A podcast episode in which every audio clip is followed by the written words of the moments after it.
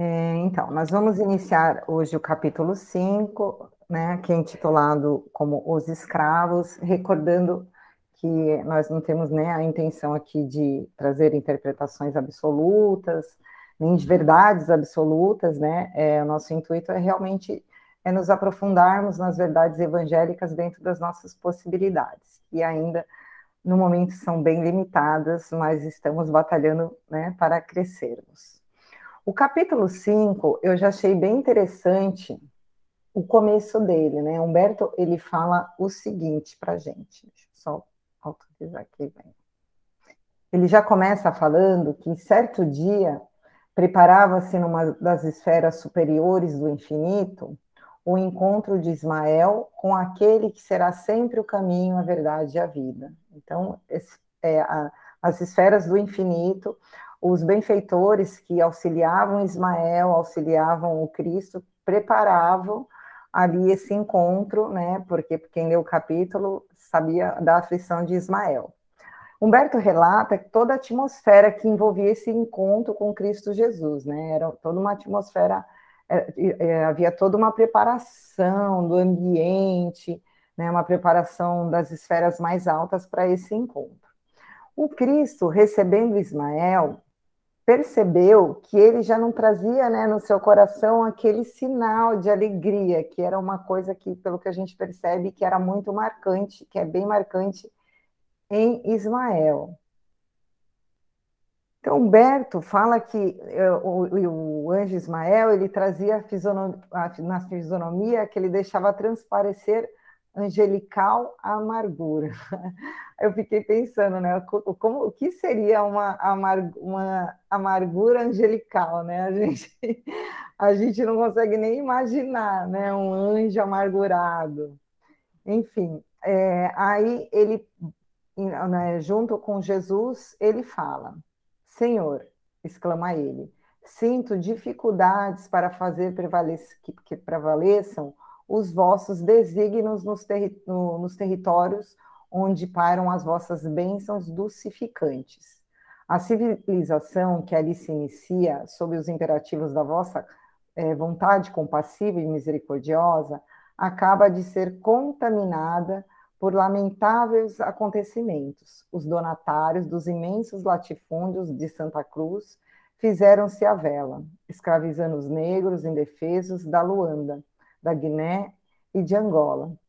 Infelizmente, os, pro, os pobres cativos, miseráveis e desditosos, chegam à pátria do vosso evangelho como se fossem animais bravios e selvagens, sem coração e sem consciência.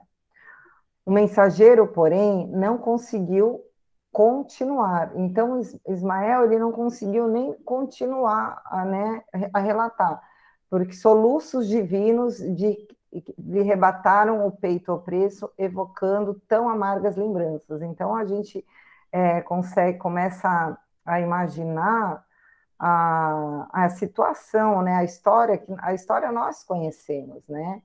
é, a amargura que, que vinha no peito de Ismael é, quando ele tem, é, presenciava né, todo esse acontecimento que nós bem conhecemos, histórico. Deixa eu ver, alguém levantou a mão. Ah, a Zilza só falou boa noite, né? Então tá. É, e aí a gente imagina um anjo, né? O que leva o que a, a, situação estava tão crítica aqui, né, no Brasil, que fez com que um anjo, que era o anjo guardião, que era não, que é o anjo guardião do nosso do nosso país, é, chegar a chorar de amargura. E antes, né, de a gente entrar um pouquinho aqui, é, continuar, eu trouxe algumas informações que eu achei bem pertinente, que eu encontrei lá no livro dos Espíritos. Eu vou é, compartilhar, vou fazer igual a semana.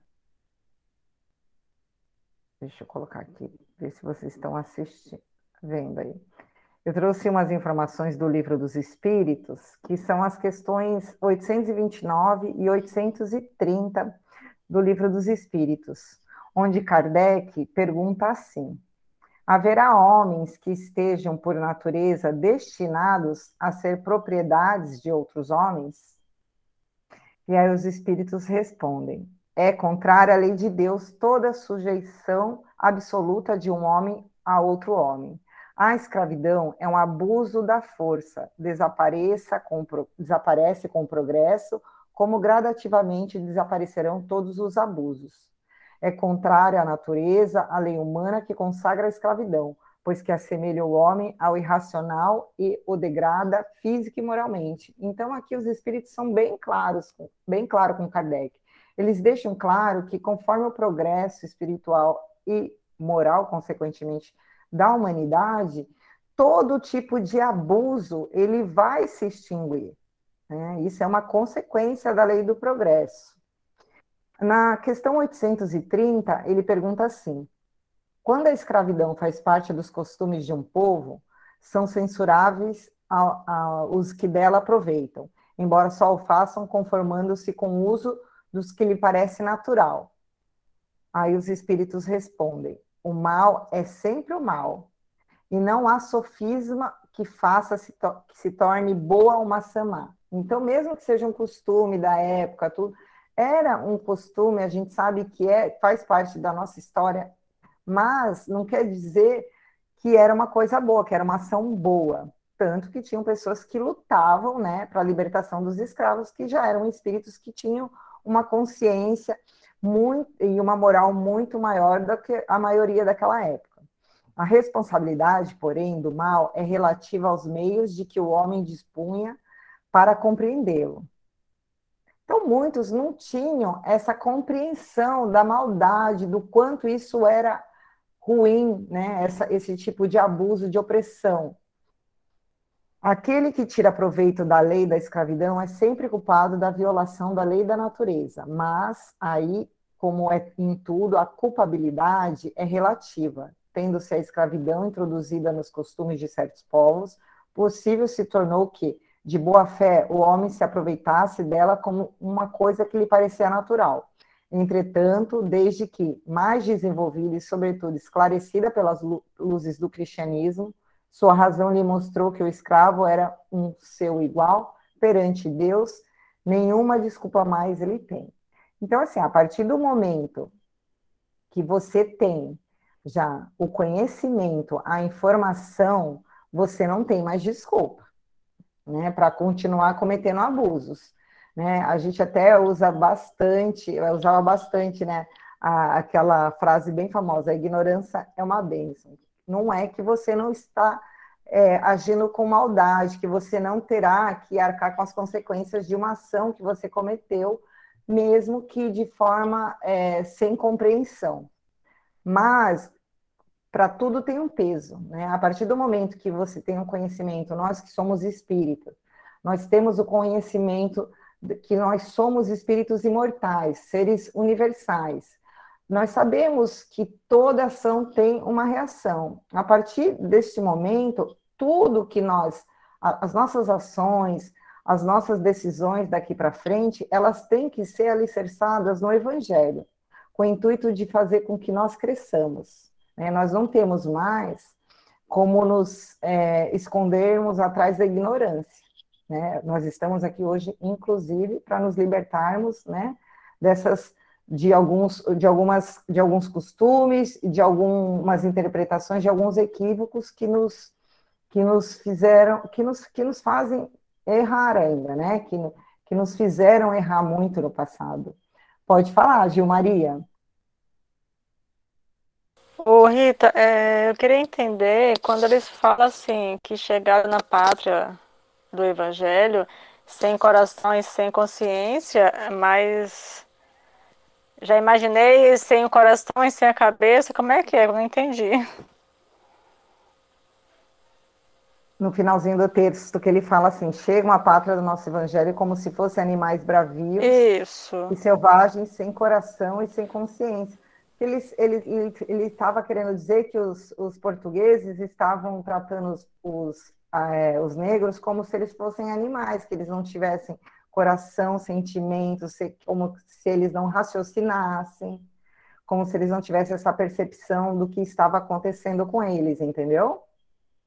Ah, tá. Eu entendi quando estava lendo que eu achava que a pátria seria o, o, plano espiritual, por isso que eu fiquei confusa. Não, a, pátria do, do, nosso, do vosso evangelho, né? Que é o Brasil, coração do mundo, pátria do evangelho, né? A, a ideia, é, relembrando da ideia do, do, de reunir aqui a, os povos que precisam de uma terceira, de uma quarta, de uma quinta, ou até de uma milésima chance, a gente não sabe, né?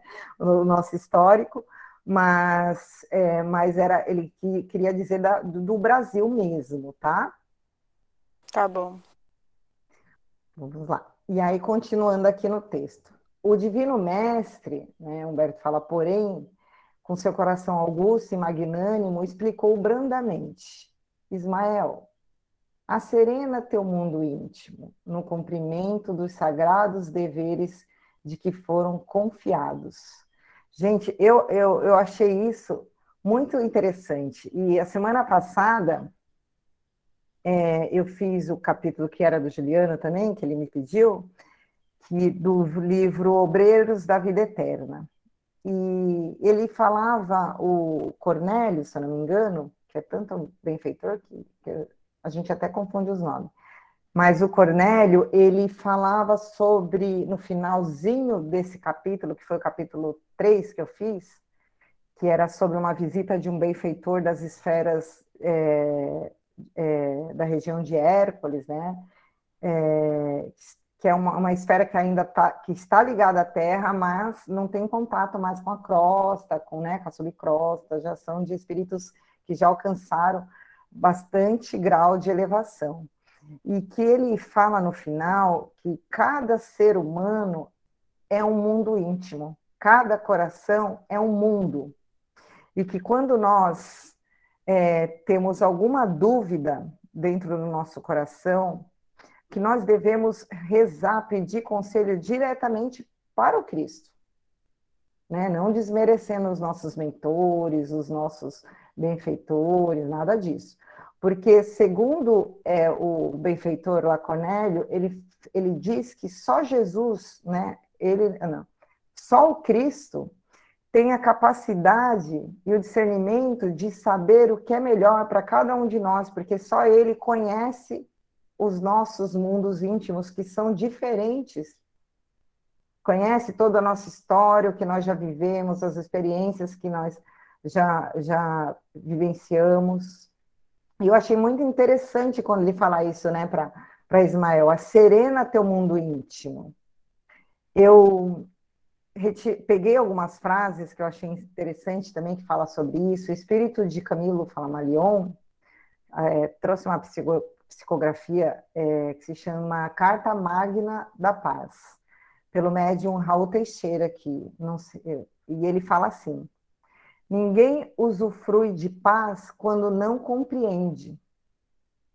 Então, eu acho que Ismael ele não estava compreendendo ali o que estava acontecendo. Então, é por isso que ele estava nessa afli aflição, não tinha paz, né? Ninguém pode oferecer paz ao mundo se não a desenvolve no próprio âmago, no próprio mundo íntimo. E era isso que estava acontecendo com Ismael. E era isso, e isso acontece muito, né, com a gente. A gente às vezes quer oferecer paz para o mundo, mas né, a gente está com uma guerra interna.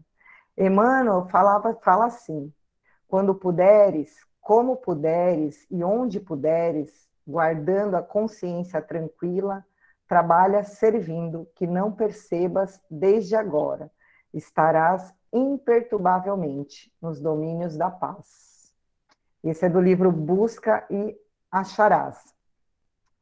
E eu trouxe também aqui, do, de Aristóteles, ele fala assim: a tua paz interior é a tua meta de vida.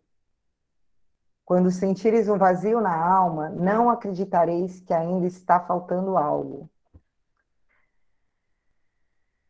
É, quando não, sentir o vazio na alma, quando acreditares que ainda está faltando algo, mesmo tendo tudo, Remete teu pensamento para os teus desejos mais íntimos e busque a divindade que existe em você.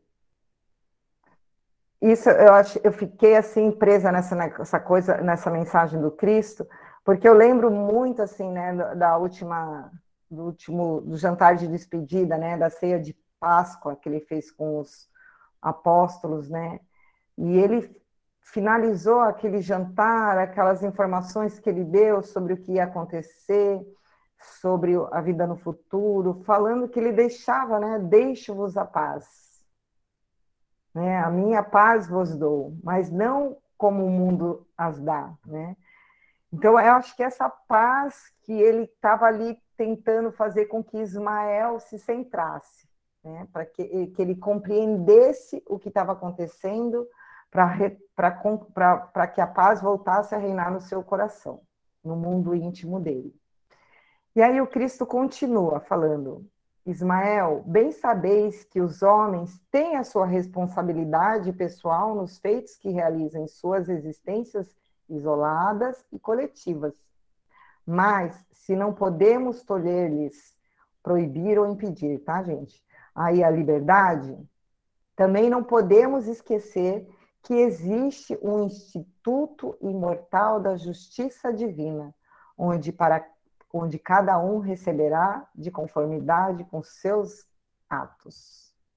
Isso é muito legal, né? Algumas informações, as responsabilidades coletivas e individuais, né? Então, assim, coletiva é a responsabilidade da nação, que são a, nós conhecemos de karmas coletivos, né? E as responsabilidades individuais é devido à atitude, comportamento é, de cada um diante dessa problemática aí que o mundo vivia nessa época.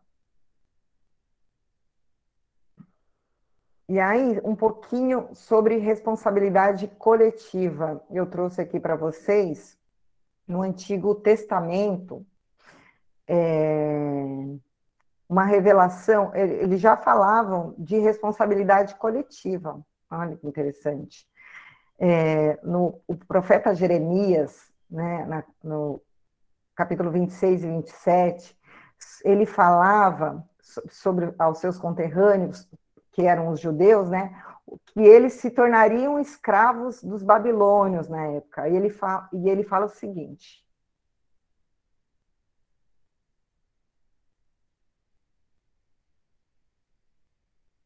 Ele fala: o fato, ora relembrando, mostra-se que as nações respondem também coletivamente pelos desmandos e cometimentos que, que é, voltando, que era um assunto bem, cometi, é, bem mostrado no Antigo Testamento. Então, no Antigo Testamento, tanto Daniel como Jeremias, eles já traziam, é, que, que, as pessoas chamavam de profecias, informando desse, desses resgates coletivos que cada nação tinha que vivenciar.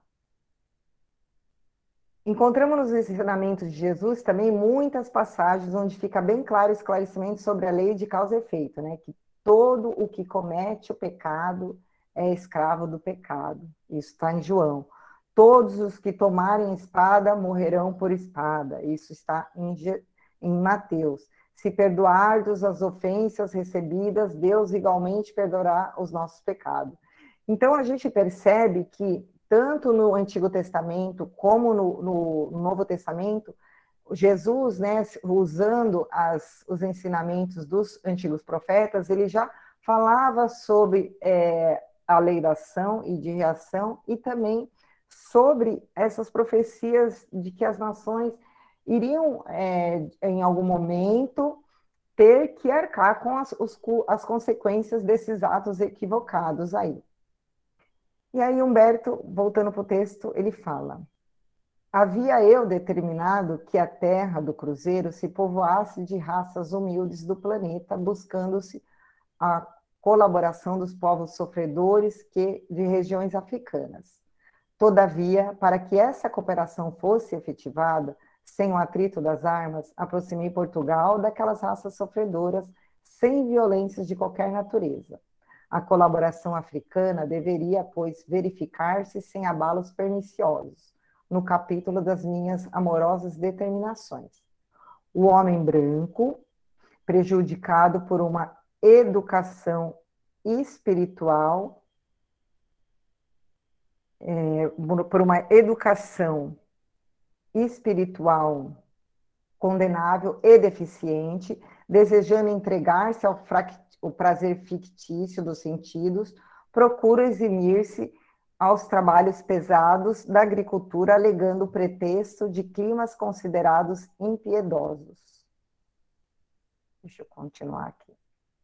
Eles terão a liberdade, a liberdade de humilhar os seus irmãos, em face da grande lei de arbítrio independente, embora limitada. Eu deixei isso destacado porque eu vou trazer, eu acredito que todos saibam, saibam já, mas eu vou trazer uma informação sobre o livre-arbítrio. Instituído por Deus para reger a vida de todas as criaturas dentro dos sagrados imperativos da responsabilidade individual. Mas os que praticarem o nefando comércio, sofrerão igualmente o mesmo martírio nos dias do futuro, quando forem também vendidos e flagelados em identidades circunstâncias de, de circunstâncias, na sua sede nociva de gozo, o homem branco. Deixa eu só aqui. É só um pouquinho, gente. O homem branco ainda não perceberão que a evolução, evolução se processa pela prática do bem e que todo o determinismo do nosso Pai deve assinalar-se pelo amar o próximo como a vós mesmo. Ignoro voluntariamente que o mal gera outros males, como um largo cortejo de sofrimentos. Contudo, através dessas linhas tortuosas, impostas pela vontade livre das criaturas humanas, operarei com a minha misericórdia.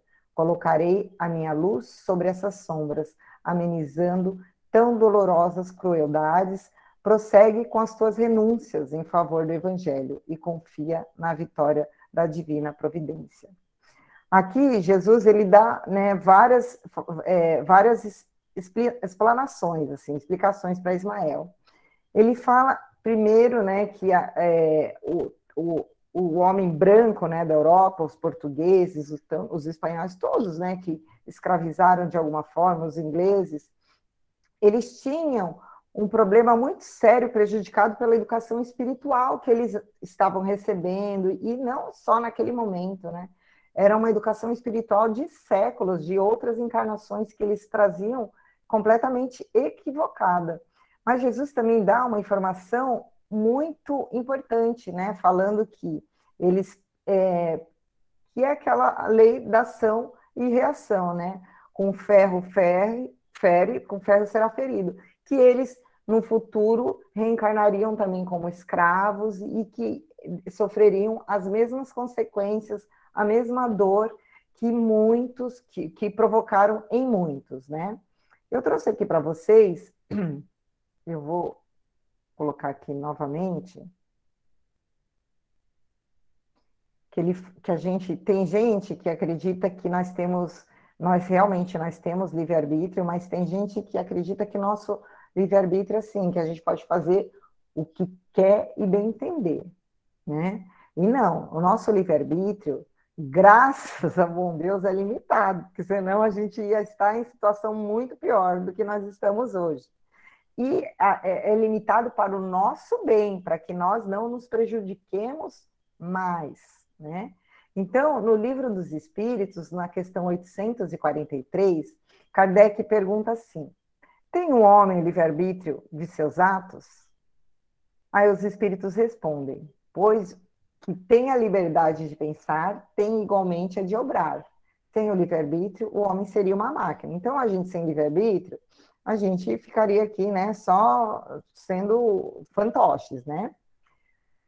Aí ele faz uma pergunta, lembrando que na época, né, a aberração das faculdades tira o homem a livre-arbítrio, a aberração que ele, eram as pessoas que não tinham as faculdades mentais, assim, 100%, mas era o linguajar que eles usavam na época, tá, gente? Hoje a gente já não usa mais essa linguagem. E aí os espíritos respondem, já não é o senhor do seu pensamento aquela cuja inteligência se ache turbada por uma causa qualquer, e, desde então, já não tem liberdade. Essa aberração constitui muitas vezes uma punição para o espírito que, porventura, tenha sido noutra existência fútil, orgulhoso ou tenha feito mau uso de suas faculdades. Pode esse espírito, em tal caso, renascer no corpo de um doente mental como o déspota no, de um escravo. Aqui ele traz a informação bem pertinente para o nosso estudo. E o mal rico no, de, um, de um mendigo. O espírito, porém, sofre por efeito desse constrangimento que tem perfeita consciência. Está aí a ação na matéria. Então, aqui é ação e reação. Né? Então, alguns, inclusive, alguns espíritos, quando já têm consciência né, do, do mal do, que fizeram para si próprio, né, mas para outros também, eles acabam escolhendo um, uma encarnação com limitações justamente para se regenerar, ou até quando tem medo de cair novamente nas mesmas questões que já derruba, que ele já teve queda em outras encarnações, ele acaba pedindo, né? Quando ele tem merecimento, ele é atendido. Qual a faculdade predominante no homem em estado de selvageria, o instinto ou o livre-arbítrio? O instinto, o que não impede de agir com inteira liberdade no tocante a certas coisas, mas aplica como a criança. Essa liberdade, as suas necessidades, e ela se amplia com a inteligência. Consequentemente, tu, que és mais esclarecido do que um selvagem, também é mais responsável pelo que fazes do que um selvagem é pelos seus atos. Eu achei, eu trouxe essa questão porque eu achei interessante também. É, conforme nós vamos é, ganhando consciência da nossa responsabilidade no mundo, o nosso livre-arbítrio também vai come, começa a crescer, ele começa a aumentar. Nós temos mais liberdade para decidir, para agir conforme a nossa consciência. Mas isso depende do nosso, da nossa capacidade mesmo de, de compreensão de mundo. Né? Então, conforme a gente vai realmente ganhando essa percepção da nossa, nossa consciência espiritual, tá, gente? Não é consciência material, não.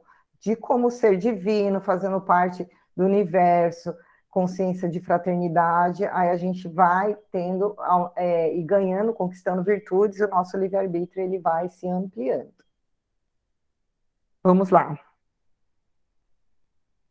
Aí ele continua falando: calara-se a voz de Jesus por um instante, mais conformado, Ismael continuou: Senhor, não tereis um meio um meio direto de orientar a política dominante no sentido de se purificar o ambiente moral na terra da Santa Cruz?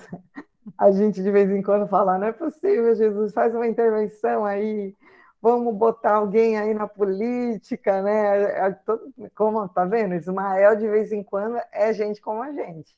Ele queria uma intervenção direta ali de Jesus, né, para dar uma organizada na baguncinha. E aí Jesus, né, ponderou sabiamente: não nos compete sequear os atos e as intenções dos nossos semelhantes, e sim cuidar intensamente de nós mesmos, considerando que cada um será justiçado na pauta de suas próprias obras. Gente, achei isso incrível, porque isso serve tanto para a gente, né? é, nessa situação maluca aqui que nós nos colocamos, né? Porque se estamos aqui, nós nos colocamos, concordamos com isso. E a gente não, é óbvio que a gente não deve ficar de braços cruzados, né? Passivo, mas não nos compete, né? Ficar é, tentando interferir nas ações e nos atos dos outros. E só cuidar de nós mesmos, né? Cuidar do nosso mundo íntimo, da, dos nossos pensamentos, da nossa, do nosso campo mental, do que, que a gente está vibrando, se a gente é, realmente está é, tentando melhorar, se a gente está tentando aprimorar os nossos hum, sentimentos, se estamos tentando melhorar para que a nossa obra seja uma obra boa aqui na Terra.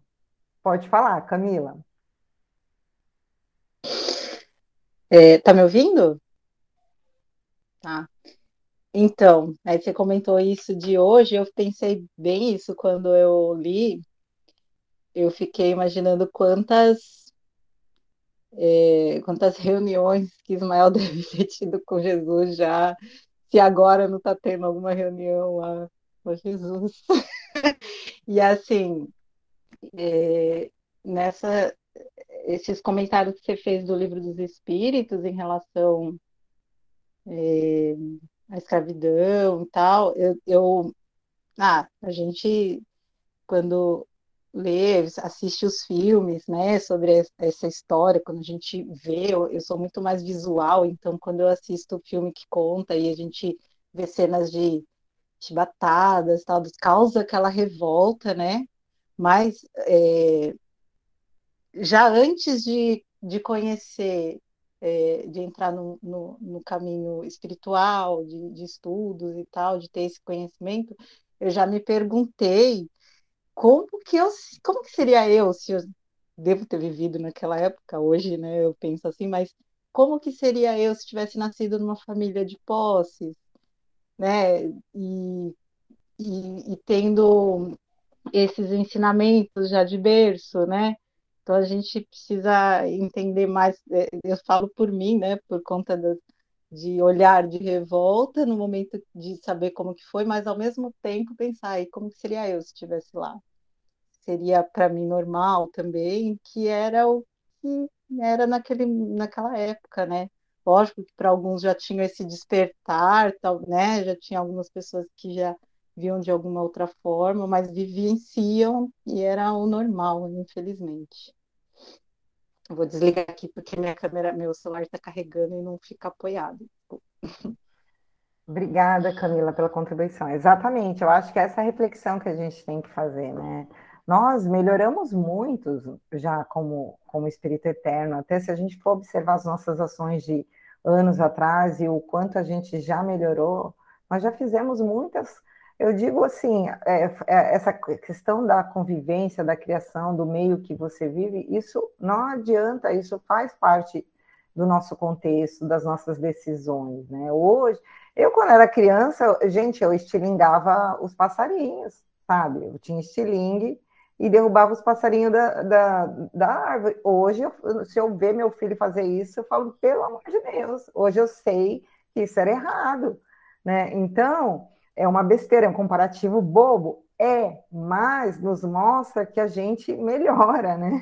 Que a gente começa, a nossa consciência começa a se abrir para essas coisas, né? E são pequenos, de, de, pequenas e pequenas ações que a gente percebe no passado que eram equivocadas e que fazia parte da nossa criação, que era super comum, né? mas hoje a gente sabe que não é bacana. E eu acho que esse é, é, a gente percebe que, por mais que a gente viva hoje num contexto conturbado da humanidade, mas a gente consegue perceber claramente que a humanidade progrediu, né? melhorou bastante. Vamos lá, vamos continuar.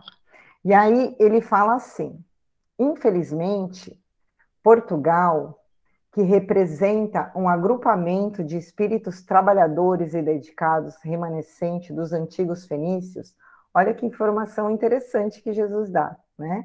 Daqui a pouco a gente vai explorar um pouquinho mais essa informação do Cristo. Não soube receber as facilidades que a misericórdia do Supremo Senhor do Universo lhe ortogou nesses últimos anos. Então, assim, ele, é, eles eram espíritos que eles, por misericórdia, receberam muitas facilidades, não só por misericórdia, por merecimento também, né? E não souberam aproveitar. Até os meus ouvidos têm chegado as súplicas dolorosas das raças flageladas por sua prepotência e desmensuradas ambições. Na velha península já não existe o povo mais pobre e mais laborioso da Europa.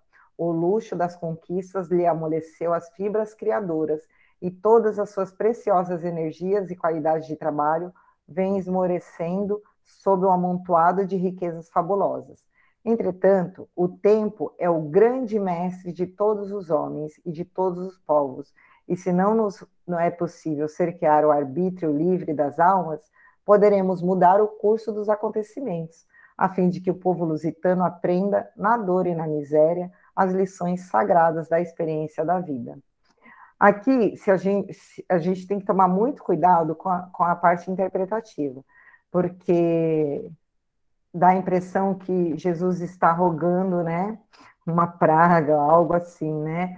E não, a gente, ele esclareceu bem lá na frente que é a lei da ação e da reação, que esse povo é um povo que é um agrupamento de espíritos que foram um dos primeiros agrupamento, é, quem leu A Caminho da Luz vai estar lá, que, que viveram aqui na Terra e tinham um, a sua missão, receberam facilidades para que essa missão fosse executada. Por que, que eles receberam facilidades? Porque é, Deus, porque Jesus é, gostava mais deles? Não, por merecimento, porque eles tinham qualidades, como Jesus bem fala aqui, de trabalho né, e energia.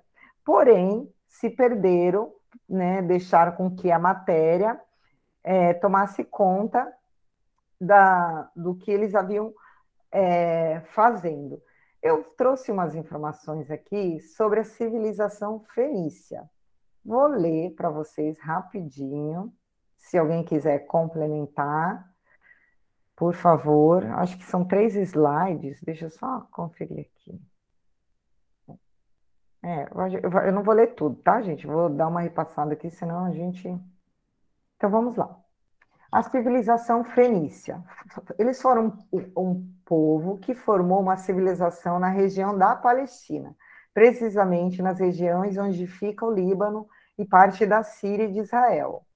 O termo fenício tem de origem do termo, é, deixa eu ver aqui, Phoenix, que era utilizado pelos gregos para referir-se a esse povo em razão do, da corante da cor púrpura produzida pelos fenícios. Os fenícios também são conhecidos como sidônios, termo que tem como base a cidade de Sidom. Esse povo ficou extremamente conhecido na antiguidade por ter exímios, comer... exímios comerciantes e navegadores. Olha, olha como a gente né, percebe aí a herança que Portugal tinha de, ser, de serem grandes, né, de trazer grandes navegadores, produzindo as melhores, melhores embarcações da sua época e por ter mercadorias apreciadas por diversos, diversos povos. Essa característica dos fenícios é atribuída à condição geográfica da sua região, que, por ser montanhosa, não possuía um solo propício para o desenvolvimento da agricultura e de larga escala, gente, muito parecido, assim, né? É, é, com a situação de Portugal na época. Característica dos fenícios. Os fenícios é, não desenvolveram uma civilização centralizada por causa da sua organização de cidade-estado. Isso significa que cada cidade fenícia é, possuía uma estrutura de poder e uma política econômica diferente das outras. As principais cidades eram Sidom e Tiro, que possuía um desenvolvimento econômico muito grande, e Biblos, também conhecido como Gebal, e o principal centro religioso deste povo. Hum, deixa eu também afirmar, cidade está, tá, tá. Hum.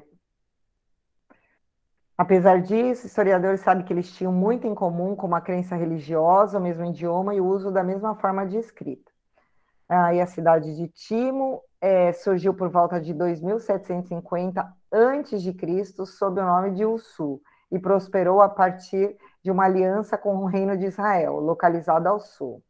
O auge dessa cidade aconteceu por volta do século X a.C., que teve grande influência para o desenvolvimento das colônias por margens do mar Mediterrâneo. Deixa eu ver. Mais. Comércio.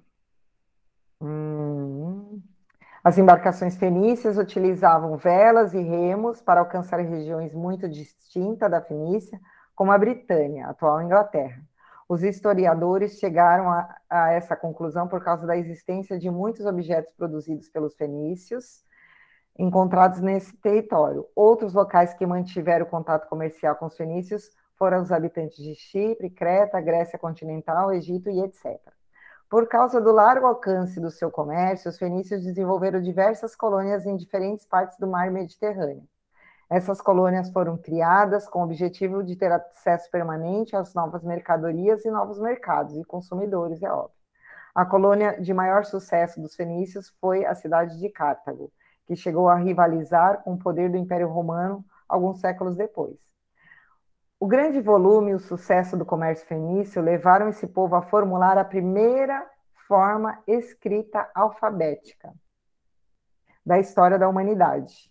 Esse alfabeto, usado para manter os registros de comercialização dos, dos, das mercadorias, surgiu por volta de 1100 a.C. e foi o legado aos gregos que acrescentaram as vogais. Então, olha como era já um povo que tinha uma inteligência fora do comum na época. Religião dos fenícios. É, o conhecimento dos historiadores sobre a religião dos fenícios é extremamente limitado.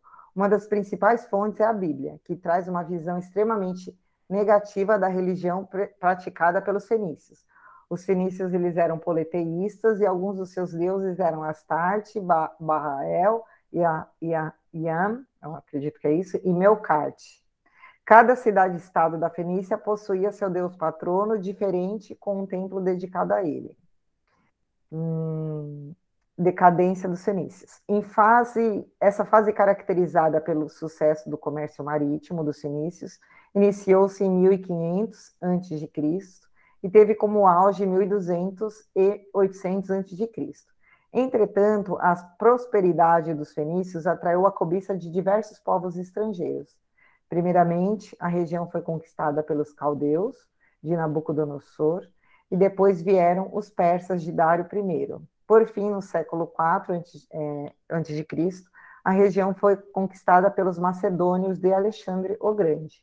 Desse episódio, o destaque vai para o ataque à cidade de Tiro, invadida e saqueada pelos macedônios. A região foi conquistada por Alexandre após a vitória da Batalha de Isso. Apesar de a cidade de Tiro oferecer resistência, ela sofreu um cerco de oito meses e foi saqueada por um rei macedônio e seus cidadãos foram escravizados. Então, é engraçado que né, eles já tinham passado pela experiência, alguns deles, de escravidão, e reencarnaram né, aqui na, na, em Portugal, a grande, na sua grande maioria, para que refazer, refazer, a história, auxiliar né, é, a espiritualidade né, nessa, nesse, nesse, trabalho todo, e por conta de, de deslumbramento, né, se deixaram possuir pelas coisas materiais. Alguém abriu o microfone? Quer falar? Estou escutando um barulho. Não? Posso continuar? Então vamos lá. Então a gente percebe que é muito fácil se perder, né? Que é, principalmente quando a gente olhar lá no capítulo 6, a gente vai perceber que, nossa. Então, Ismael retorna à luta né, pelo progresso do Brasil, e Humberto nos relata né, como os acontecimentos foram modificados pelo Cristo, para que a história de Brasil e de Portugal tomasse outro rumo. Né? Então, assim, a gente percebe que Jesus tinha um plano, mas né, nós temos o livre-arbítrio, e esse plano teve que ser modificado para aproveitar, mesmo com essa situação de dor, aproveitar, tirar o melhor dessa situação. É, aí ele relata toda a decadência de Portugal e de vários homens importantes ali na época para Portugal. A, a, ele fala da guerra que existia, né, entre outras tribos, as tribos que auxiliavam o governo, então as tribos que, é, que tinham aqui no Brasil, as tribos é, indígenas, é, vocês, né, que são de, professores de história, doutores de história, sabem até melhor do que nós, e algumas tribos, elas ajudavam o governo e outras, elas eram um pouco mais resistentes, e essa que ajudava, elas guerreavam, mesmo antes da da vinda de Portugal para cá, as tribos indígenas elas ficavam guerreando para conquistar território mesmo, né? É, ele fala sobre a expedição fracassada de João de Barros, que tinha por meta né, conquistar os ouros do, do povos, dos povos incas. Então começou aquela derrocada, né? Por todo, tudo que Portugal planejava começou a dar errado. Eles começaram a encontrar muita resistência, coisa que eles não tinham encontrado antes as suas navegações começaram também a dar problema. E aí Humberto nos fala que os, os tesouros das Índias e suas campanhas de conquista cheias de crueldade levaram Portugal à decadência. Os excessos, a sede pelo ouro, levaram ao abandono de todos os outros campos.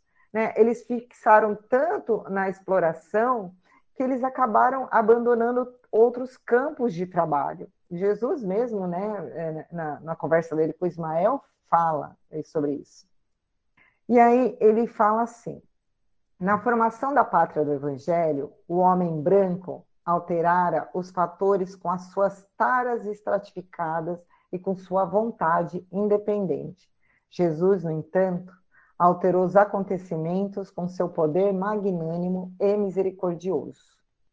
Os filhos da África foram humilhados e abatidos no solo, onde floresciam as suas bênçãos renovadoras e santificantes. O Senhor, porém, lhes, lhes sustentou o coração oprimido, iluminando o calvário dos seus indivisíveis padecimentos com a lâmpada suave do seu inesgotável amor. Através das linhas tortuosas do, dos homens, realizou Jesus os seus grandes e benditos objetivos, porque os negros das costas africanas foram uma das pedras, pedras angulares do monumento evangélico do coração do mundo. Sobre os ombros flagelados, carregaram-se quase todos os elementos materiais para a organização física do Brasil. E do manancial de humildade de seus corações resignados e tristes, nasceram lições comovedoras, imunizando todos os espíritos contra os excessos do imperialismo e do orgulho injustificáveis das outras nações do planeta, dotando-se a alma brasileira das mais, dos mais belos sentimentos de fraternidade, de ternura e de perdão.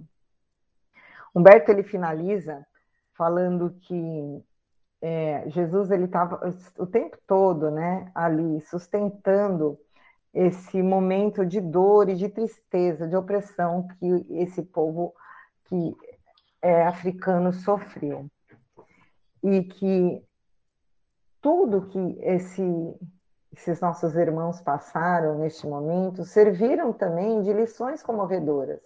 Né? Foram através da sua resignação, do seu sofrimento, que alguns espíritos que tinham poder de comando aqui no Brasil é, se sensibilizaram, né? que começaram a acordar para essas verdades. E que o resultado disso tudo né, somos nós, e que temos que é, trabalhar para que o nosso coração, que é a alma brasileira, né, tenha esse mais belo sentimento, que é de fraternidade, de ternura e de perdão. Né? Imagina o quanto que esse povo não teve que trabalhar o perdão, né? o, o tanto que eles não tiveram que trabalhar a resignação no coração deles para aguentar esse sofrimento que eles aguentaram. Né?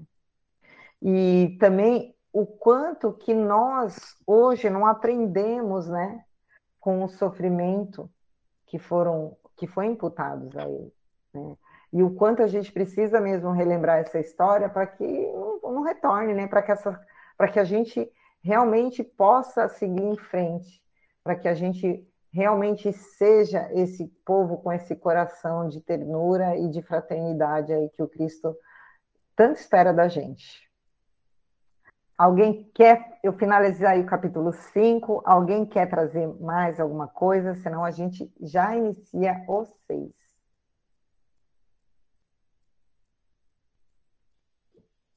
Pode falar, Tati, depois a Adriana. Queria fazer um comentário que a Camila falou assim: será que Ismael não está se reunindo, né, por agora? E aí eu tô lendo o novo livro do Divaldo e tem um capítulo que chama Planejamentos e Visita Superior.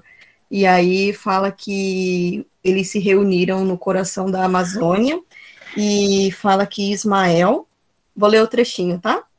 É, que ele ficou impressionado que estava Ismael e confesso que não pude sopitar a curiosidade e concentrei-me na entrada do recinto pela qual uma elite de guias espirituais, entre os quais José de Anchieta, Manuel da Nóbrega, acolitava o Dr. Bezerra de Menezes Cavalcante, que era conduzido ao imenso palco. Então, alguns desses que foram citados, né, nesse livro que a gente está lendo, então se reuniram agora bem recente, né, nesse ano, porque esse livro é desse ano.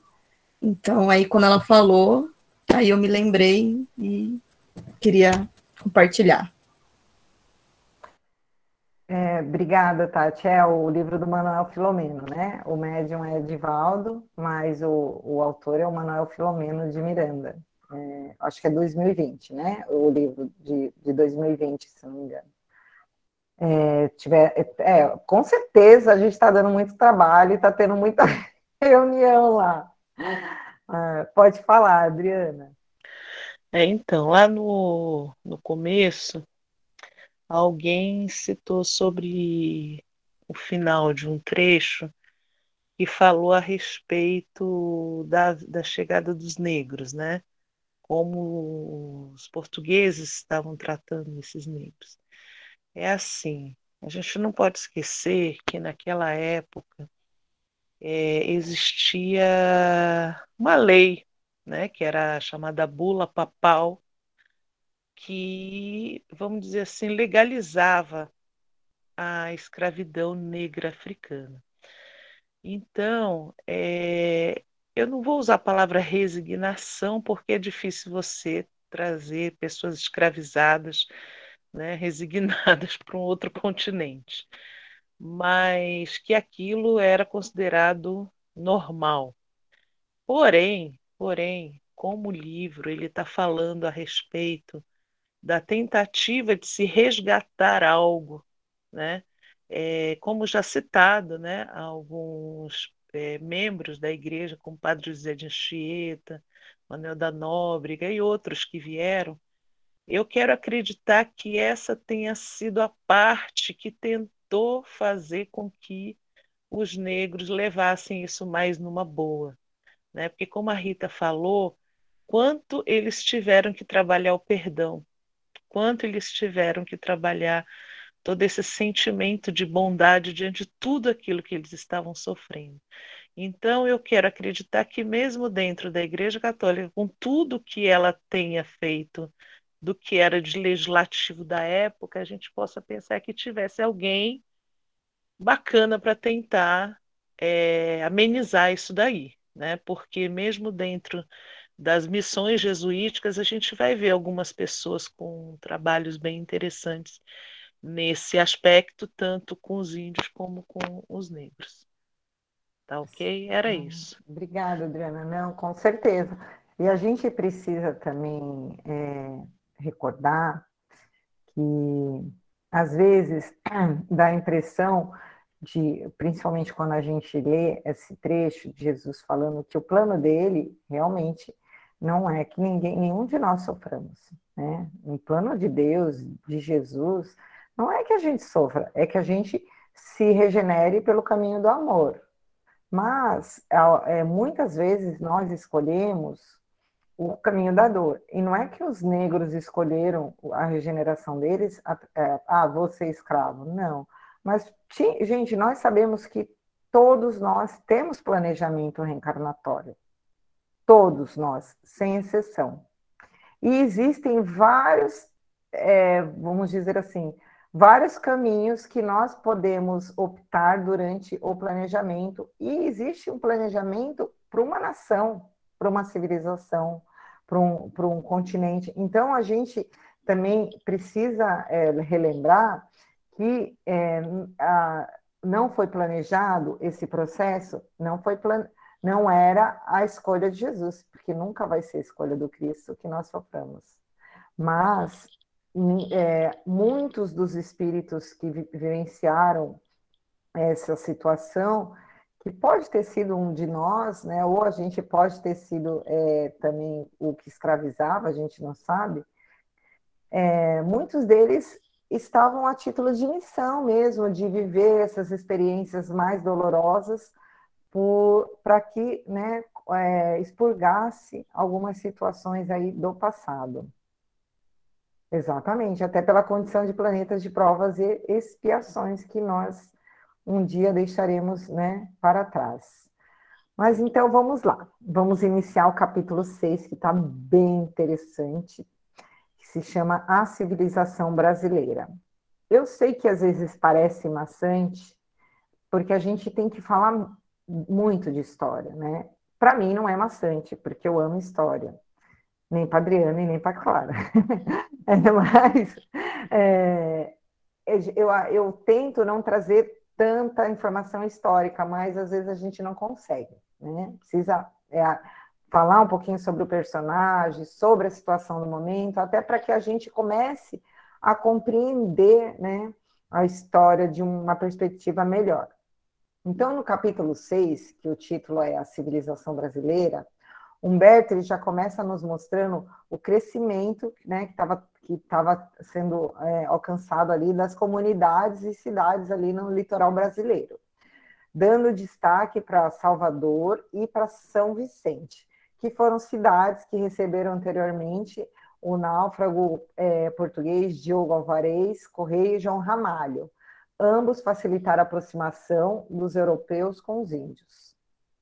Portugal, no entanto, ainda não investia né, no Brasil, ao invés de. E, e isso era uma, um, um, ponto que importante, ao invés de ele enviar para cá comandantes, porque essa era a ideia né, de Jesus e de Ismael, que Portugal se investisse aqui, que mandasse para cá pensadores, é, alguém que comandasse, para que fazer com, fazer com que o progresso né, fosse é, o caminho. Não, ele fazia o que? Ele usava no, não só Portugal, né, como também outros colonizadores, usava o Brasil como terra de exílio. Então, mandava para cá as pessoas que não eram bem, bem é, as pessoas que é, prisioneiros, é, pessoas perseguidas ali, né, pelo Império, enfim. Sutilmente, Humberto relata que, que havia já ali um atrito entre as raças que já provocava um quadro bem mais doloroso. Então, já havia um, uma resistência muito grande dos indígenas, havia um, um atrito bem grande entre os, os, europeus e os indígenas, e aí ele fala que isso já provocava, assim, bastante dor. Aí ele fala, Tomé de Souza estava substituído por Duarte da Costa, que como primeiro governador-geral, trouxera também consigo alguns missionários concitados por Ismael ao novo apostolado das florestas americanas. Ó, eu posso, às vezes eu acho que eu sou meio maluca, mas é, a gente tem que prestar atenção assim em uns detalhezinhos que esses autores espirituais nos mostram. Ele traz umas informações muito importantes aqui ao novo apostolado. Então já foi apóstolo, né? Na, na minha interpretação.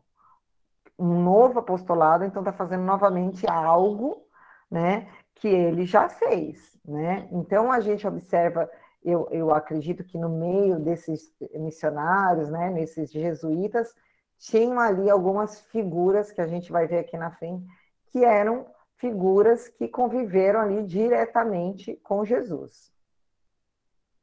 E aí, o que, que ele, ele fala é o seguinte, que os donatários, né, que eles eram ali os fidalgos, né, leais ao rei de Portugal, eram o, não sei se vocês sabem, eles eram componente da alta aristocracia ali da época.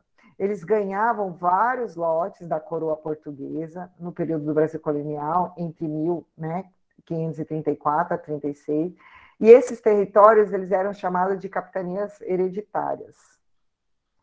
E, e os governadores, né, com finalidade de dar em favor e ajudar os donatários e a centralizar, centralizar a administração e organizar a colônia, o rei de Portugal resolveu criar em 1548 o governo geral. E resgatou os herdeiros de Francisco Pereira Coutinho, da capitania da Bahia, de Todos os Santos, transformando-se na primeira capital real da coroa, sede do governo geral e continuaram a ser criadas, mas as capitanias hereditárias continuaram a ser criadas. Então, é, a, essa governadoria geral foi é, instituída pelo rei de Portugal, uma forma política mesmo, né? com o intuito de, de ter um representante do rei de Portugal aqui na colônia e também de agradar alguns donatários. É, deixa eu ver o que mais. E ele tinha é, é esse governador geral ele permaneceu aqui, essa governadoria geral na colônia, no Brasil colônia, até que a família real do Brasil viesse em 1808.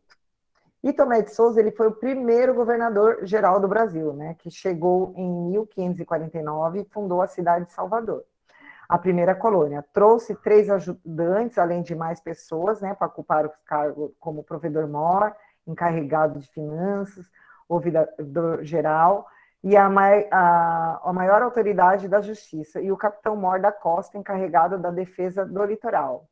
E quem que foi um dos missionários concitados por Ismael, que ele trouxe para o novo apostolado?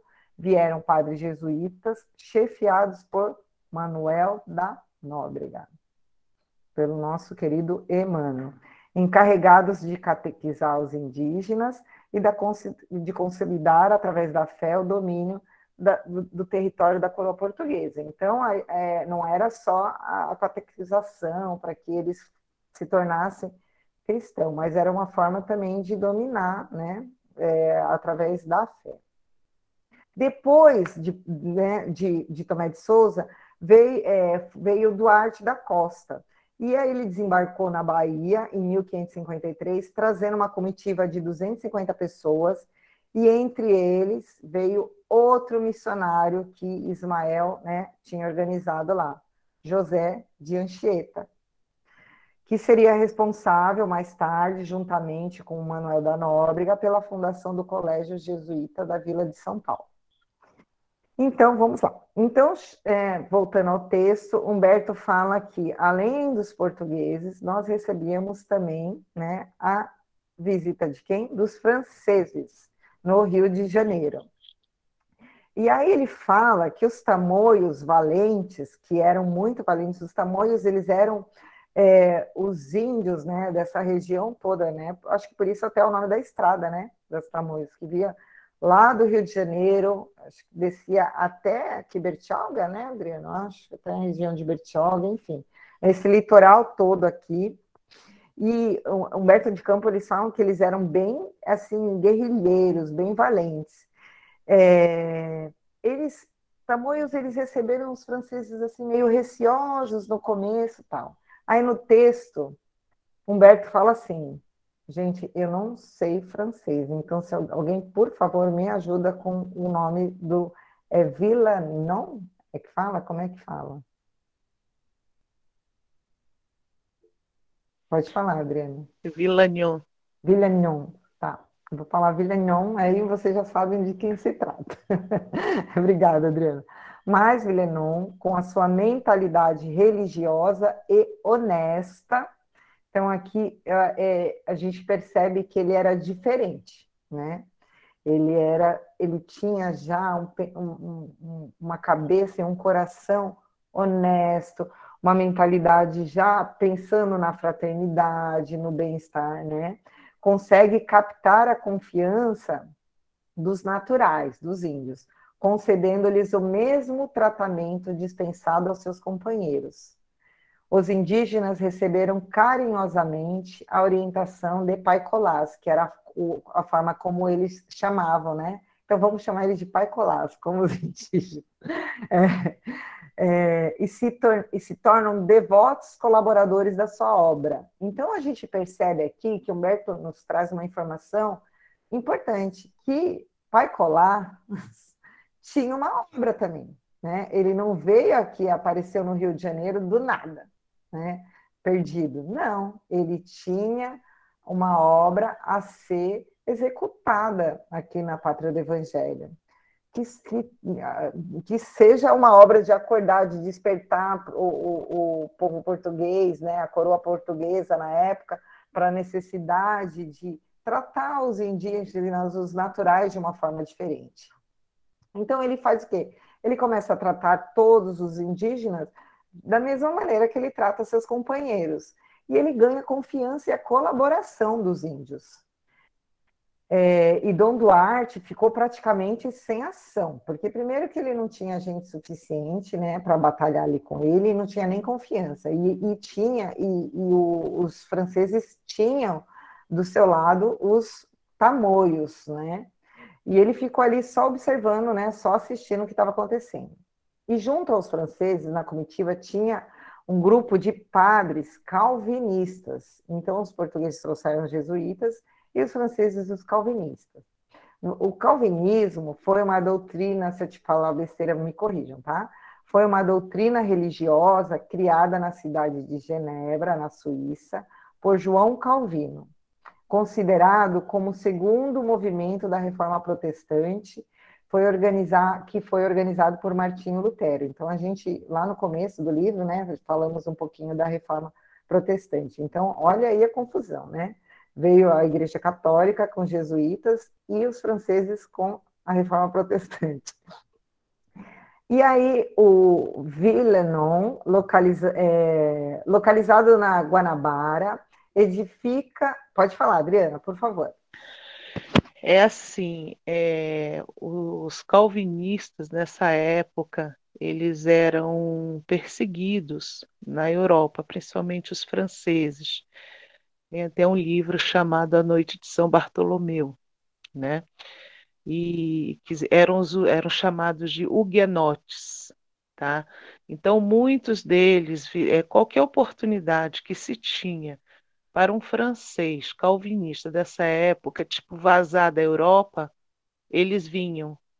Tá? Então, parcela dessa, é, dessa população foi para o Canadá, Estados Unidos, e uma, da, é uma da, das coisas, um dos motivos que levou, inclusive, a se formar as capitanias hereditárias era o medo da ocupação francesa em todo o litoral brasileiro, porque eles já estavam para vir, porque eles já estavam se estabelecendo ali no Pará e depois aqui no Rio de Janeiro.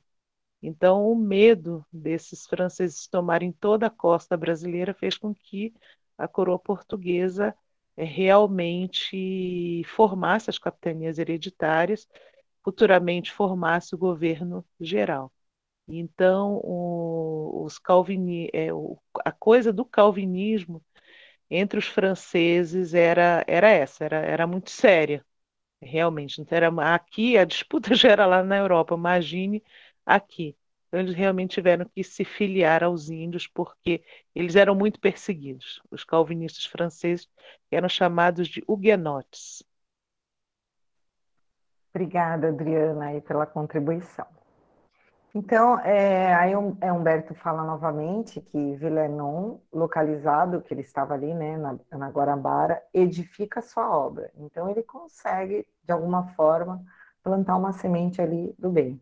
Porém, os padres calvinistas que lhe acompanharam a expedição inutilizaram-lhe muitas vezes o trabalho construtivo. Olha isso, gente, né? Imagina os padres fazendo trabalho contra, né? Não dá, não, é até assim é difícil da gente pensar com as suas discussões estéreis.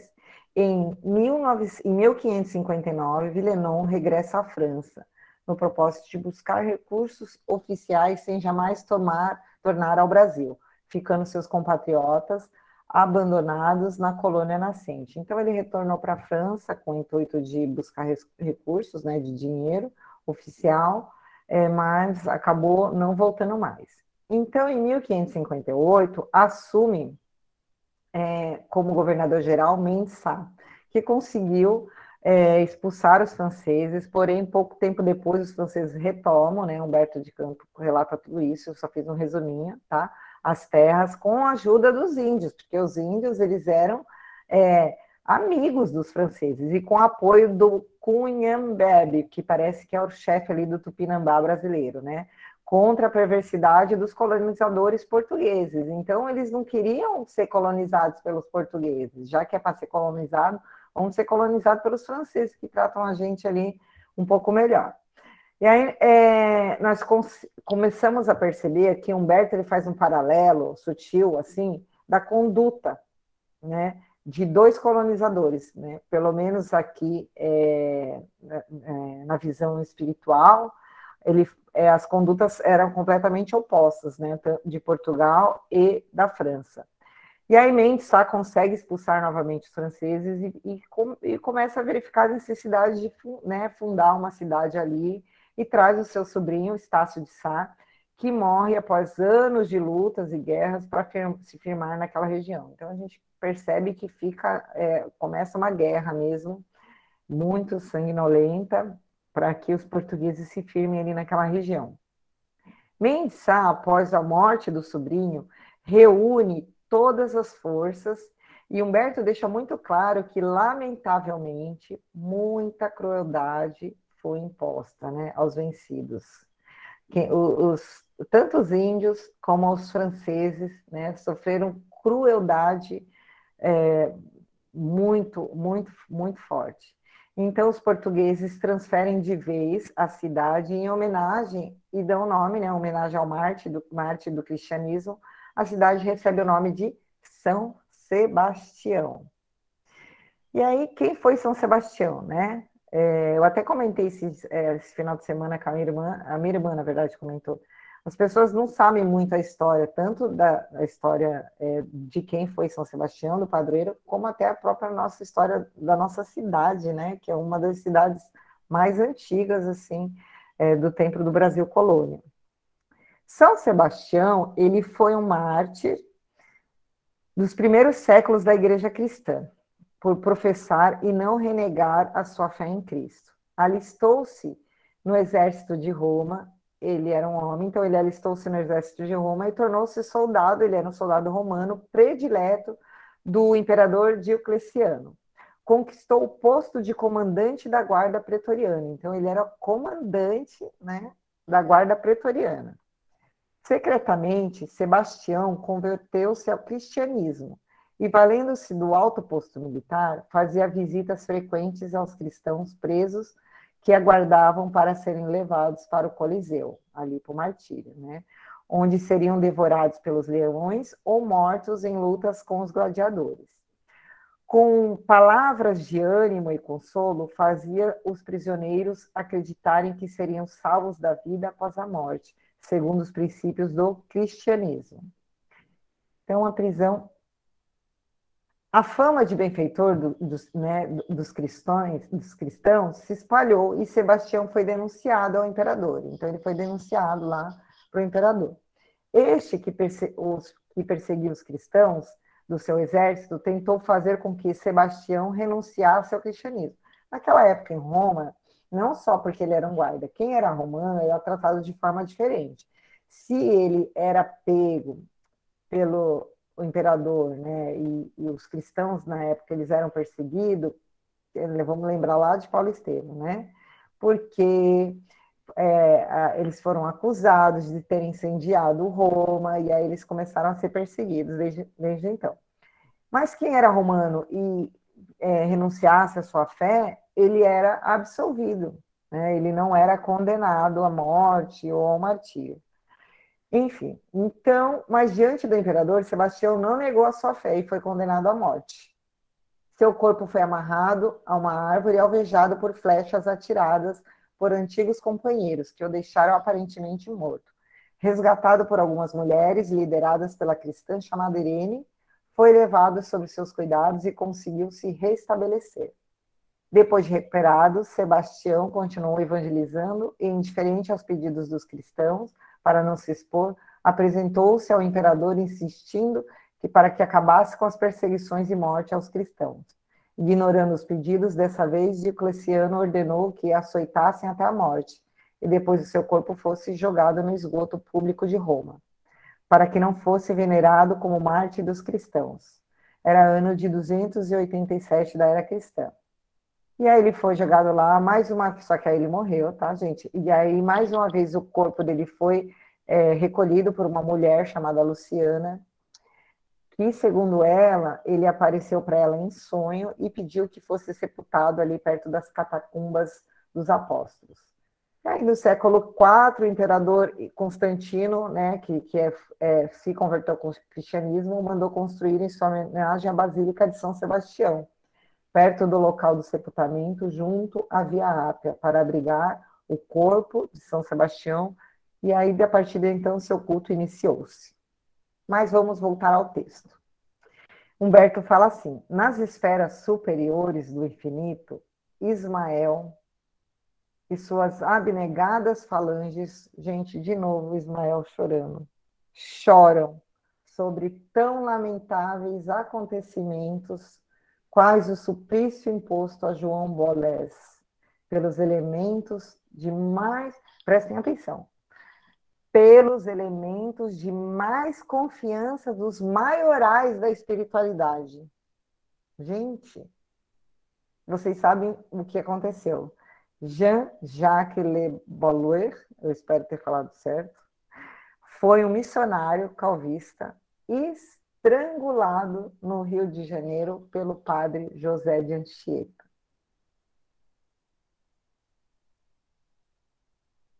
A semana passada eu li, reli várias vezes, e toda vez que eu li isso daí, meu, o, meus olhos enchiam de lágrima.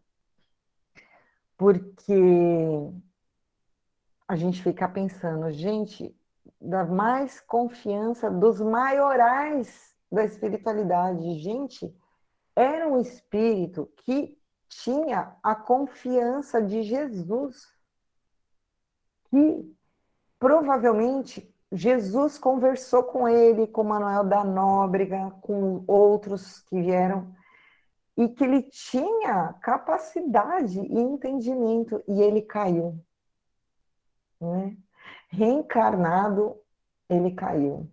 Que quando a gente está aqui no corpo de carne, a bênção do esquecimento faz com que a gente caia, né? E que a gente esqueça muitas vezes o nosso propósito aqui. Isso serve não para que a gente é, se esconda atrás de atos ruins que a gente faça no nosso dia a dia, com essa desculpa, mas não. Mas a gente precisa usar isso de uma forma diferente, para a gente trabalhar o auto-perdão. Todas as vezes que a gente cai em questões que a gente acredita que a gente já conquistou, e aí a gente fica ali se martirizando, se culpando. Gente, é muito fácil. É muito fácil a gente se deixar levar pelas coisas da terra, pelas, pelas, pela raiva. Porque todos nós, espíritos, temos ali como a raiva, o instinto que foi colocado por Deus para nossa proteção né? Mas aí a gente precisa alimentar outras fontes, né? Que é do amor, da fraternidade. Fugir. Provavelmente José de Anchieta estava é, fascinado por uma ideologia e cego, não via mais nada. Quando a gente está fascinado, fascinação não é bom, gente. Por algo, a gente se perde, a gente não escuta as pessoas, a gente não compreende, a gente não consegue perceber o que está acontecendo em nossa volta. E aí a gente fica cego. E foi isso que aconteceu. Imagina, Ismael chorou. Gente, Ismael, e não só ele, e Abenegar, e sua falange de abnegados chorou, porque um dos apostolados, um apóstolo, porque esses jesuítas que vieram, eles eram apóstolos de Jesus aqui. Estrangulou um outro irmão. Enfim, vamos continuar. E aí ele fala assim: a cidade fica sob a proteção espiritual né, de São Sebastião, o grande filho de Narbone, martirizado pela sua fé cristã no tempo de Diocleciano. É, Estácio de Sá reúne-se a falanges invisíveis. Olha que coisa é, interessante, encarregadas de cooperar no progresso daqueles sítios, sob as vistas amorosas de deselado patrono da cidade. Desdobra-se em, de, em, em dedicação a favor do seu progresso entre os núcleos florescentes. Então, Estácio de Sá, depois de desencarnado, foi acolhido pela espiritualidade por, por merecimento, e ele fez coisas é, é, ruins, fez, mas ele tinha feito muitas coisas boas, e por merecimento, ele foi ali trabalhar junto, e ele era patrono ali da cidade, para ajudar pra, no progresso espiritual e moral da cidade. Muitas vezes voltou Estácio a se corporificar na pátria do Evangelho, para viver na paisagem predileta dos seus olhos. Então, ele veio reencarnando ali, né, aqui no Brasil, muitas vezes. Aí adquiriu elementos da ciência e da virtude. Então, ele veio para se aprimorar, como nós, né? Então, e também para avanço não só intelectual, mas avanço moral, adquiriu elementos de virtude. Ainda há poucos anos, podia ser encontrado na figura de grande benemérito do Rio de Janeiro, que foi Oswaldo Cruz. Então, ele fala aqui uma das encarnações de Estácio de Sá, ao, não sei se é a última, mas, né, aqui, é, próximo ali, né, do livro, que foi, né, o, o sanitarista Oswaldo Cruz, que todos nós conhecemos, foi cientista e hoje tem, né, o instituto aí, Oswaldo Cruz, eu acho que eu não preciso entrar em detalhes, né, mas aí a gente observa que ele fala, em poucas palavras, toda evolução espiritual de um, né, de um espírito, né, Estácio de Sá, que era ali o governador geral, o, a, o que teve que trabalhar a responsabilidade no plano astral que ele pe, pediu para ele mesmo, e através dessa responsabilidade reencarnou muitas vezes para trabalhar tanto na área da ciência, como para que conquistasse as virtudes necessárias para sempre ser colaborador de Jesus, tanto no plano terrestre como no plano astral. E aí ele fala: depois das lutas sanguinolentas nas praias da Bahia mais bela do mundo, onde os vícios europeus desencadeados, desencadeando nefandas guerras religiosas, batalhavam entre si, estendendo sua crueldade até o Novo Mundo, Ismael considerou a necessidade de estabelecer uma diretriz para a organização econômica da terra do Cruzeiro. Então, Ismael falou assim: gente, está muito bagunçado, né? a gente vai ter que dar uma organizada nisso, né? Cada região vai ter um propósito, cada núcleo ali vai ter sua responsabilidade, sua missão. Essa terra é muito grande, a gente vai ter que dividir aí as responsabilidades, porque esse povo está se perdendo. Após a elaboração de largos projetos da ação do plano invisível, o sábio mensageiro do Senhor discrimina as funções de cada região da pátria brasileira junto do Golfo Enorme, onde os contornos das paisagens assumem as cambiantes mais delicadas e mais espantosas, desdobram-se nos mais graciosos caprichos da terra, traça ele as linhas de uma urbe maravilhosa, que será a sede do pensamento brasileiro.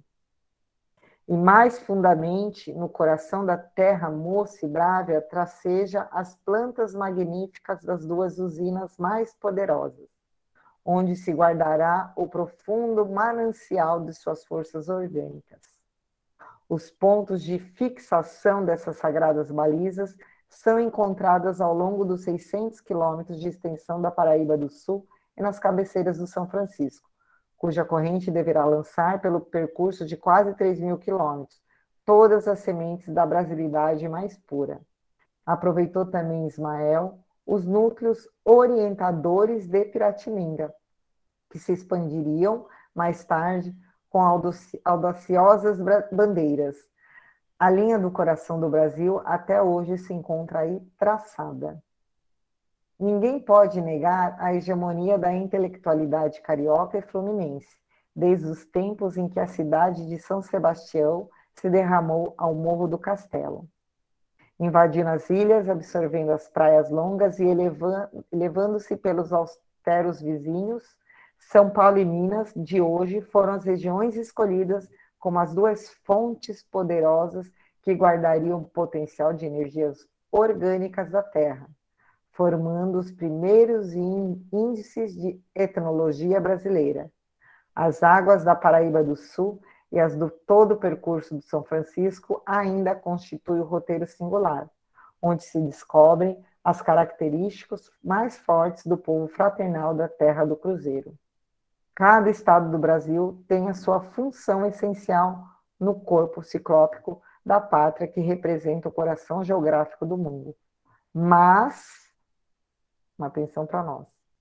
Em São Paulo e em Minas Gerais se assentarão se assentaram por determinação do invisível os elementos indispensáveis à organização da pátria esplêndida. Que responsabilidade! Ambos serão ainda por muito tempo as conchas da balança política e econômica da nacionalidade e os dínamos mais poderosos da sua produção, a força né, propulsora da produção, obedecendo aos elementos propósitos do mundo oculto. Ambos ficarão irmanados junto do cérebro do país, por indefectíveis disposição do determinismo geográfico que as reúne para sempre. Os espíritos infelizes e perturbados, inimigos da obra de Jesus, que entretanto se converterão um dia ao supremo bem, pela sua infinita piedade, agem de preferência nos bastidores administrativos dos dois grandes estados brasileiros, gente. Bom, aí a gente começa a entender, né, um pouquinho, é, provocando a vaidade dos seus homens públicos, levantando tricas políticas e conduzindo-os muitas vezes a lutas fractícias e tenebrosas, no sentido de atrasar os triunfos divinos do Evangelho no coração de todas as almas. Mas os devotos obreiros do além não descansem sua faina de abnegação e renúncia. E ainda agora, em 1800, 1932, quando o distinto jornalista da atualidade rasgava a bandeira nacional na capital paulista, em seu famoso discurso sem palavras, José de Anchieta, de quem José Bolés é agora dedicado colaborador. Gente, até arrepiei, porque eu lembrei de Paulo Estevam, né? o verdugo e a vítima, né? Um vira colaborador do outro direto. E vários outros gênios espirituais da terra brasileira se reúnem no Colégio de Piratininga, implorando a Jesus que derramasse o doce bálsamo da sua humildade sobre o orgulho ferido dos valorosos piratininganos. Ismael estende seu lábaro de perdão e de concórdia sobre os movimentos fraticidas e reúne de novo os irmãos dos dois grandes estados centrais do país, para a realização da sua obra em prol do Evangelho. As fraquezas, as vaidades humanas fermentadas pelas forças maléficas do mundo têm separado muitas vezes a coletividade dos dois grandes estados da República, levando-as a inimizades a quase ruína, mas, muito em breve, quando as sombras da confusão dos tempos modernos invadirem ameaçadora os céus da pátria, ambos compreenderão a imperiosa necessidade de se reunirem para sempre, como irmão muito amados e novos símbolos de Castor e Pólux expandirão juntos as suas energias étnicas, modeladoras da terra do Evangelho, absorvendo nos seus surtos extraordinários as expressões excessivamente indiáticas da Amazônia, ao norte, as planícies do Rio Grande, por cumprirem de mão dadas os imperativos da sua grande missão histórica.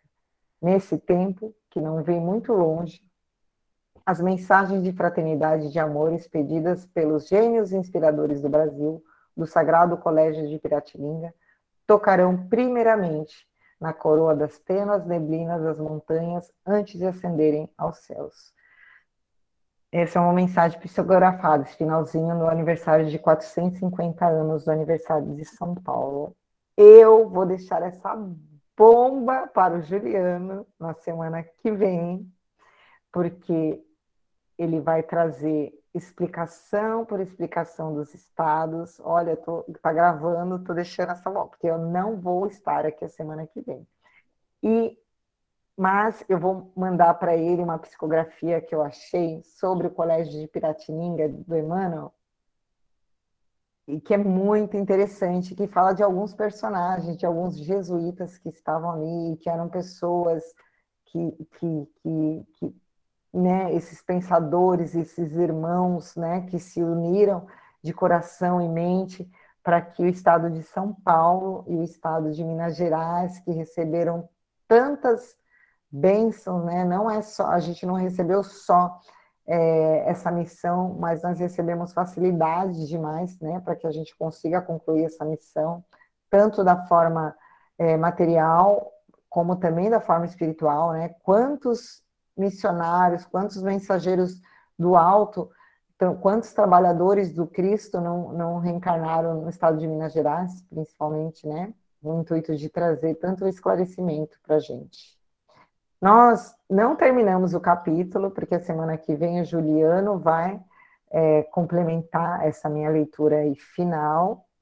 E eu espero que vocês tenham aproveitado aí um pouquinho. Desculpa falar tanto, trazer tanta leitura, mas é que eu achei principalmente esse capítulo 6 achei essas informações finais muito é, relevantes e a gente precisa explorar um pouco mais, mas eu vou deixar essa, essa, essa missão aí para o Juliano na semana que vem, que nós já, já são 8 horas e 33 minutos. Vou abrir um minutinho aí para se alguém quiser comentar alguma coisa, alguém tem alguma pergunta?